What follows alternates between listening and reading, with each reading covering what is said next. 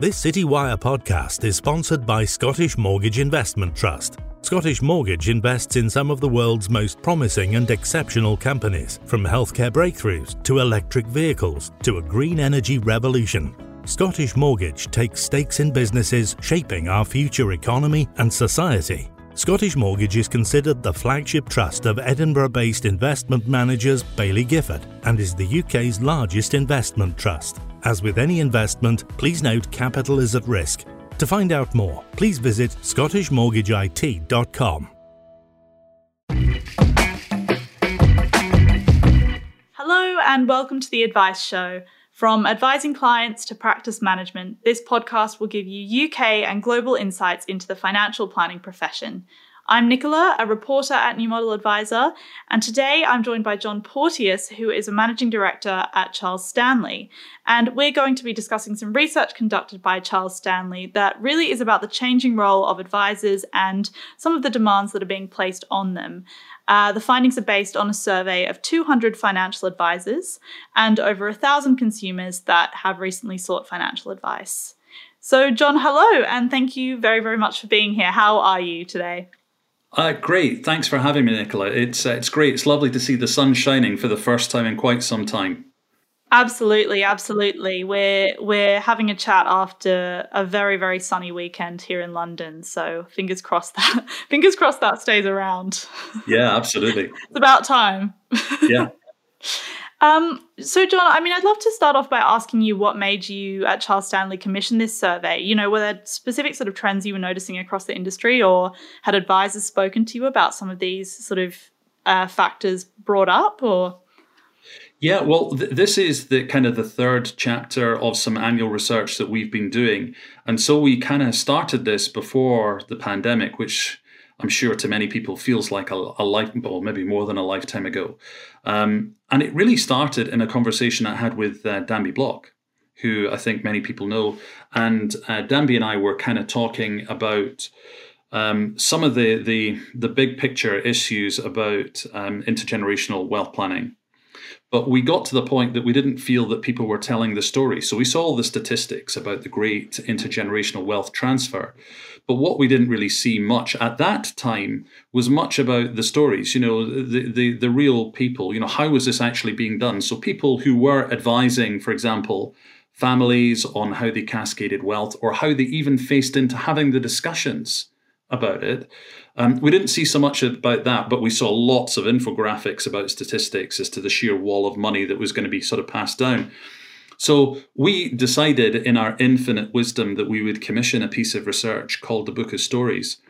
And so the whole idea was we felt um, that with an organization as long standing as Charles Stanley, that we could do something really interesting in getting the investment managers, um, financial planners, and the clients themselves to talk about their own stories, their own experiences in dealing with the logistics the technicalities and the emotions of uh, transferring wealth through the generations, which of course made for, I guess, a lot more authentic content, which which we, we found like super interesting. Yeah, that's really interesting. So, if I understand correctly, the, these these findings were just kind of pulled from a, a load of testimonies that you received from advisors about their experiences. Uh, yeah, advisors. And then as we went into it, what we started to do is we explored other professions. So we started to speak to um, uh, people in the, uh, the, the the legal and the the accountancy professions, um, some psychiatrists. You know, the the broader range of people that were all feeding into these discussions together. Um, and we started to find like some really really interesting areas of consensus, um, which you know was was kind of super interesting because you know you've got a financial planning perspective on these things. But when you broaden that net out to look at other professionals who are trying to solve the same problems who are sitting round the same table um, they they are actually quite violently in agreement with what the financial planners are saying but they're looking at it through a different lens. So so that was that was really quite insightful that's that's really interesting john um, So, a core finding uh, of this research is that many clients, I, th- I think it was just over a third, uh, do want more emotional support from their advisors. So, I wanted to ask you from kind of what advisors were saying, you know, what does that uh, increased emotional support look like in practice? And really, do you think that it's reasonable to expect from advisors? I mean, I'm, I guess I'm old enough to have actually been the chairman of SOFA, which was the forerunner of the PFS. So I remember when, you know, it was all about, you know, advisors have to become professional by getting their qualifications. And that, that was the big, you know, sort of move, you know, let, let's all become super technically proficient. But what I've seen in the last 10 years or so, I guess, is um, people move really towards developing their communication styles, how they engage with clients. What I would describe as that migration from financial advice to financial planning. You know, and and really all about all about the quality of the questioning and the probing and and helping people with their goals, right? Because there are two kind of people. There are those that know what they want to do, and a good financial planner will question those assumptions, kick the tires, and find out well, it's great you know you, that you know what you want to do, but are you basing that on the proper assumptions? And there are those people that hate, you know, are like, I know I need to do something, but I haven't any idea what I need to do or what my number has to be. And the financial planner takes them on that journey. So, in response to your question, I would say that now more so than ever, um, do you see those skills? And the thing that gives me real hope and, and real enthusiasm for the future of the profession is I see a lot of those skills hugely evident in that next generation of planner that's starting to to emerge. Much more open, um, much more in tune with their emotions, which which I think is a great thing.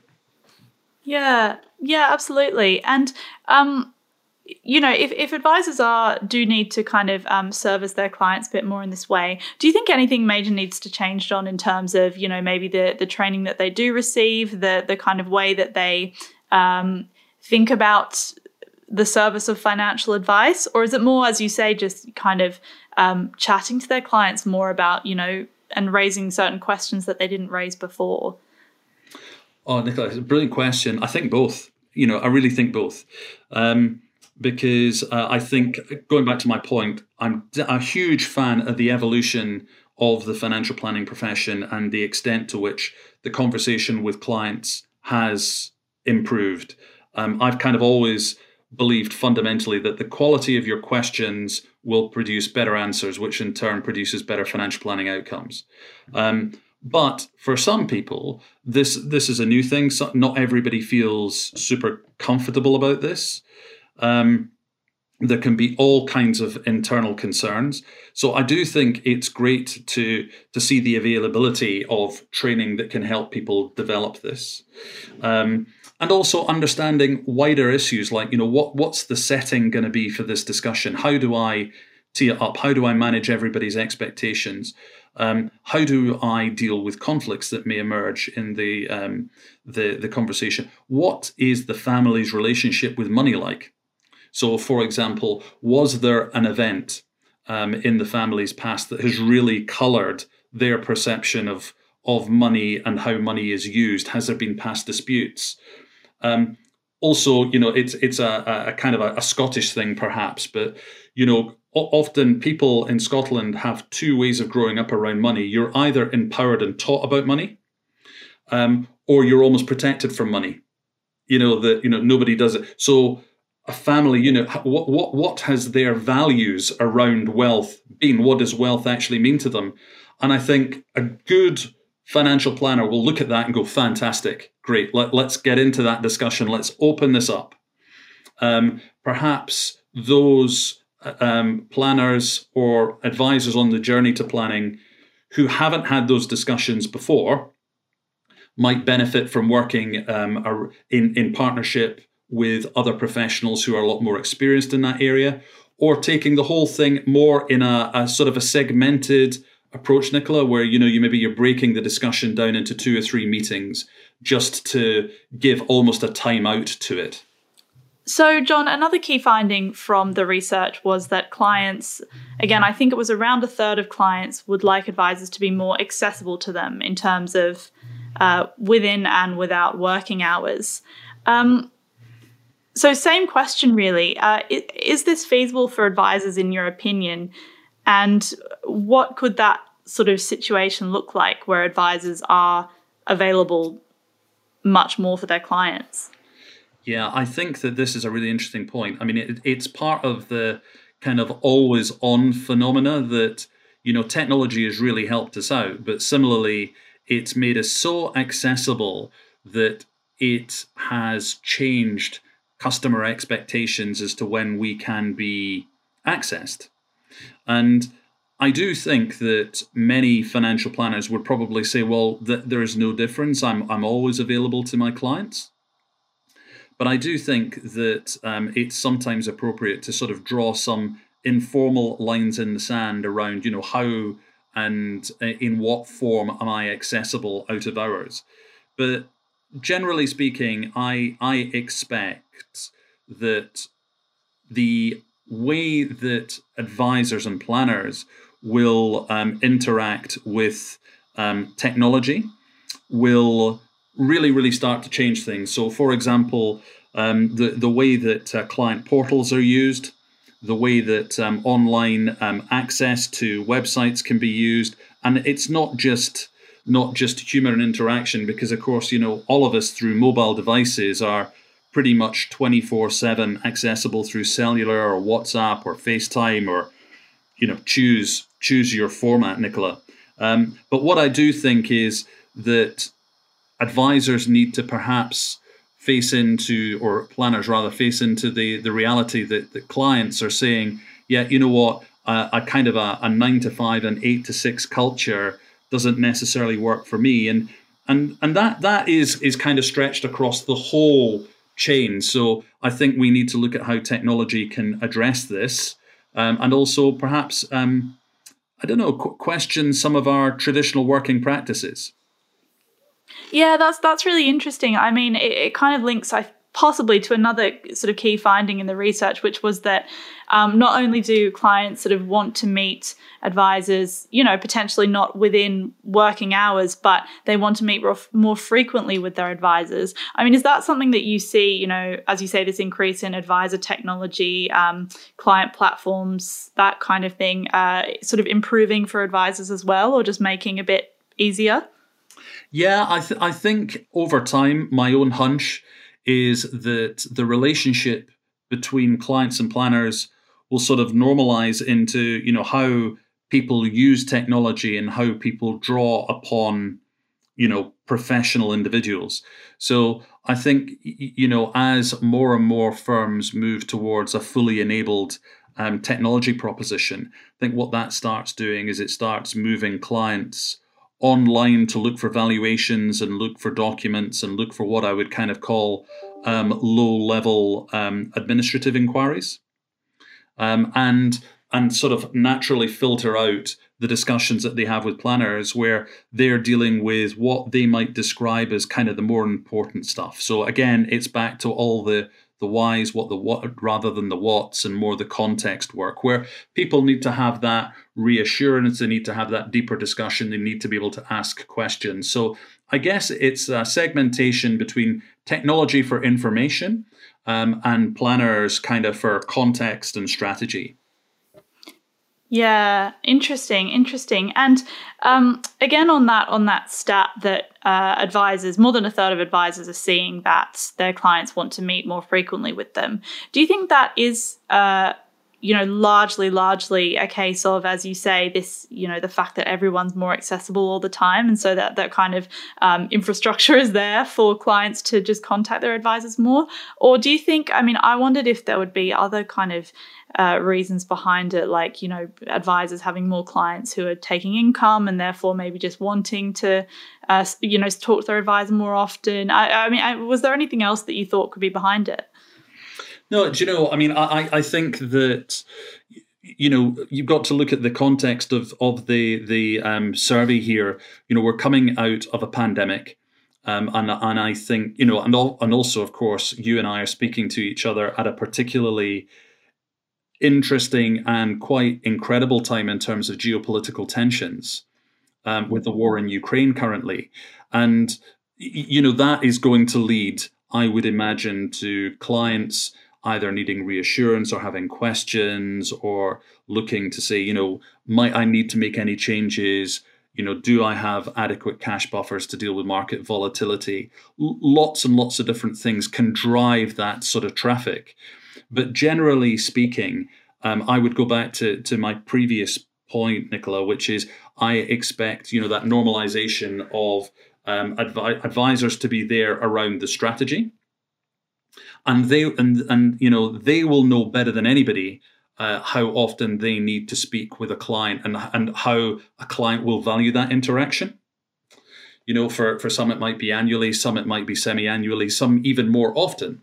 Um, but I, I, I, would go back to, to my central point, which is I think the role of technology in pl- providing information and updates, and you know that sort of twenty four seven. This is where my portfolio is, um, and that kind of functionality is is kind of key to to normalizing the the the client dialogue. Do you think some advisors would be um, concerned because they are already quite stretched. Um, we, we've we've heard from a couple of advice firms who have now transitioned to a four day work week, for example, um, in in order to give their financial advisors, you know, more of a break, I suppose. But I'm sure it does mean that on those days that they are working, it's, you know, they're quite intensive days. So, you know, we've heard a lot about kind of the increased regulation and really admin work that advisors have to do. Um, so, you know, are you concerned at all that these increased expectations from clients uh, could make life a bit more difficult for advisors, really? Yeah, I mean, I, I think there's no question that um, the administrative burdens and the knock on impact of increased regulatory expectations for advisors and planners is significant and it adds materially onto the working hours in the day. Um, there's no doubt about that. And it, it's it's actually uh, really disappointing. You know, the amount of time that good planners spend focusing on, if you like, the uh, the regulatory aspects rather than the client aspects, because um, I'm pretty sure that that's not what anybody really wants. You know, where anywhere within the, the sort of chain of of of um, of the client to advisor relationships, but I do think that um, with client expectations, it's all about setting the expectation. It's about having that conversation to say, you know, this is how I'm contactable. Um, I've seen great planning firms fall foul of um, setting expectations with clients that they're kind of open 24 7, always accessible. And then, of course, as they grow and become much more successful, that becomes really, really challenging to manage.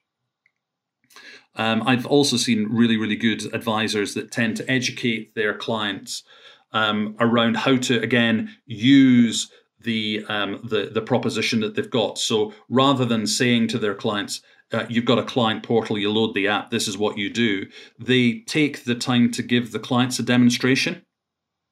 Um, and run everything through. Um, the uh, and and by doing that, it, it helps wean clients away from the constant reliance to call uh, the the advisor kind of out of hours. But you know what, Nicola, I, I'm pretty sure that the culture of of advisors and planners up and down the country is such that so many of them would say that we put our clients first. We're all about the clients. That they're always going to be accessible. Um, so technology is definitely going to help. It's definitely going to be an enabler. It's definitely going to give them some leverage. But I suspect really good planners will always be dealing with clients um, out of out of hours. And this research is just showing that you know in times of great stress and great emotional turmoil like the pandemic, um, that that demand just increases, which I guess underpins why you would probably say that many, many, many clients have such a high value that they would place on the financial planning that they receive. Absolutely, absolutely. Um, speaking of kind of the, the, the technological innovations that have really come in as, as an enabler for advisors over the past few years, I mean, another one obviously is being able to do um, consultations with clients, um, you know, not not in person, which they've had to do. Uh, but your research did show that the demand for face to face time uh, is increasing again. Um, how do advisors feel about this, John? And you know, uh, is hybrid advice something that we're just going to see from most advice firms now? Uh, yeah, look, I I think that um, the term hybrid advice is completely overused completely overused. And what I mean by that is I think that there are now so many different variations on that particular theme, Nicola. You know, you've got, for example, financial planners that would say to their clients, I'm happy to catch up by Teams or Zoom or, you know, pick, pick your pick your system. Um, but you know what? That's still fundamentally face to face full financial planning. It just happens to be that you're having a meeting um, online. And you'll have other services, you know, which are Guidance Plus and a lot of these services, these sort of um, more focused advice services, which are actually built to be delivered, um, you know, online. And uh, they tend to be a little bit more fixed fee, a little bit more cost effective. Um, and you know that that's a fundamentally different type of service. So I, I see huge innovation in the hybrid market, but I see it um, both in terms of traditional advisors using it to free up time um, to make them more efficient and to be more user friendly to to their clients who find it really convenient and refreshing. Not all the time but some of the time. And i also see significant growth in the services that are fundamentally built around this technology. John, another interesting finding from the research was that a quarter of advised, uh, I think, younger clients uh, said that they use social media or messaging to conduct, to meet really with their advisors.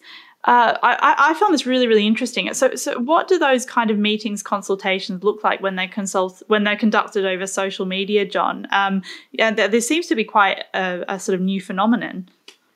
Um, I think social media is growing rapidly through the advice and planning professions.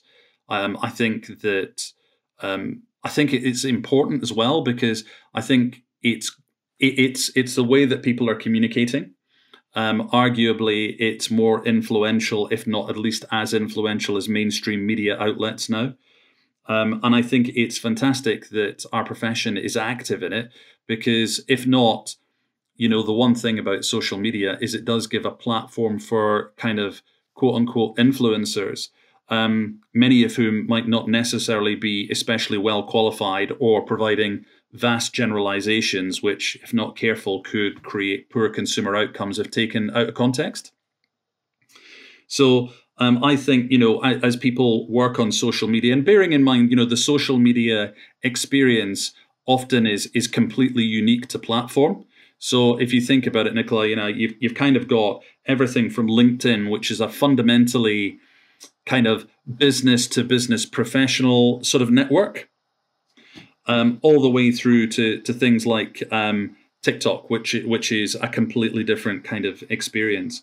So you know a lot of the a lot of the meetings can be you know people um, direct messaging one another online using some of the functionality um, I think, you know, we, to be clear here, I think people are saying that they're communicating via social media platforms. They're not necessarily um, becoming Facebook friends um, and interacting in that that kind of um, highly informal and personalized way at the moment. Right. Right, I see, I see. And I suppose, you know, what you were mentioning before, John, about um, you know tech being a really good tool if if clients do need that kind of that kind of you know less i suppose important consultation that doesn't really require a, an extended face-to-face meeting it sounds like social media might be another way to again just kind of uh, for advisors to facilitate more of those sort of less formal client meetings hundred percent. I mean, it, it's you know one of the things that I see great you know great firms doing is putting out really really first class content um, I think you know the the influence of YouTube, for example, post pandemic is is huge. Um, I, I, see lots of people using the Twitter platform uh, very, very effectively to get their views across. But also, you, you, know, the content tends to reflect the personality and the skill sets and the communication style um, of of the advisor. And people are using it in many, many different ways and very, very innovative ways. Um, you know, people can use it to win new clients. They can kind of get their message out there much more broadly. It's a lot easier to kind of set out your values and your creed. You know, what's your firm all about? What is it that you believe in? Um, and social media is a fantastic platform for that because it, you know, certainly for those firms that are looking to grow their profile or people who are looking to set up and enter into a market, um, it gives them a lot more visibility and a much bigger voice much quicker and arguably at a much lower cost than might have been the case 10, 20 years ago when you're having to really trying to crank the wheel through PR and um, and you know mainstream media. Absolutely, absolutely, and the yeah the the the cost and the kind of efficiency points are really interesting as well because I mean, as you say, I suppose you know um, outsourcing PR or marketing, you know, probably wouldn't be an option for a lot of uh, perhaps smaller independent, you know, financial advice firms. So um, yeah, it's it's it's it's a really interesting one. And also, I think the other thing I would just add, Nicola, the power of social media is, you know, you get to give your version of events what you, you know, be authentically yourself rather than someone else's perception of who you are. So it, it's um, a lot of people might argue it's a lot more kind of visceral, it's much more real. Um, whereas I think, you know, working through mainstream media outlets, and obviously current company accepted but you know you're you're working in partnership with journalists. You're hoping that you know the way that you want to convey a message will be carried accurately and have the tone that you're looking for. Whereas social media conversely gives you a direct channel out to potentially untold audiences um, and get exactly the message that you want out there. Absolutely absolutely which is such a powerful thing for businesses yeah. Um, so yeah, that's that's fantastic. Um, John, we're we're going to have to wrap up soon, but I mean, a final question for you is, you know, you've been you've been uh, conducting this research over several years. I'd love it if you could kind of pull out for us the main uh, findings or trends that you've seen that have really kind of stuck with you. Yeah, I, I think um, two or three things really um, stick in my mind um, I think we're moving into what we call a, a, a what if uh, generation of people. You know, a lot more people saying, you know, what if? And those are the preconditions for uh, really good financial advisors and financial planners to have great discussions with clients. Uh, I think, secondly, you know, the the great wealth transfer, as it's often call, uh, called, to me is is kind of a collection of statistics, and it makes for some interesting demographics but fundamentally, it's all about really, really powerful conversations. Um, what we were talking earlier, Nicola, about that that sort of natural tension between IQ and EQ really, really drives it. Um, and I think that what what we've learned about those professionals, the wider professionals who are really successful in unlocking um, the commercial potential um, and client potential within um, intergenerational wealth transfer and conversations um, tend to be great listeners. Absolutely great listeners. They're active listeners because they're listening to understand and to help, not listening just to answer and respond. And there's a subtlety in that point. And the, the really, really, really good uh, operators in that space are, are very effective around that distinction. So those would be the three things I would summarize. John, uh, thank you so much for being here, and thank you to everybody for listening. Uh, if you'd like to get in contact with us uh, about this episode, you can find us on Twitter. We're at New Model Adviser, or feel free to get in contact with me. I'm nblackburn at citywire.co.uk, and we will include some more information about where to find this research in the show notes. Thanks again, everyone, and we will see you next week.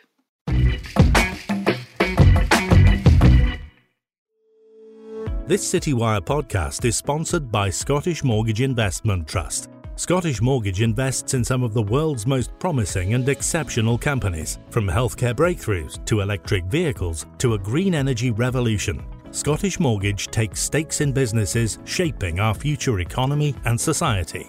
As with any investment, capital is at risk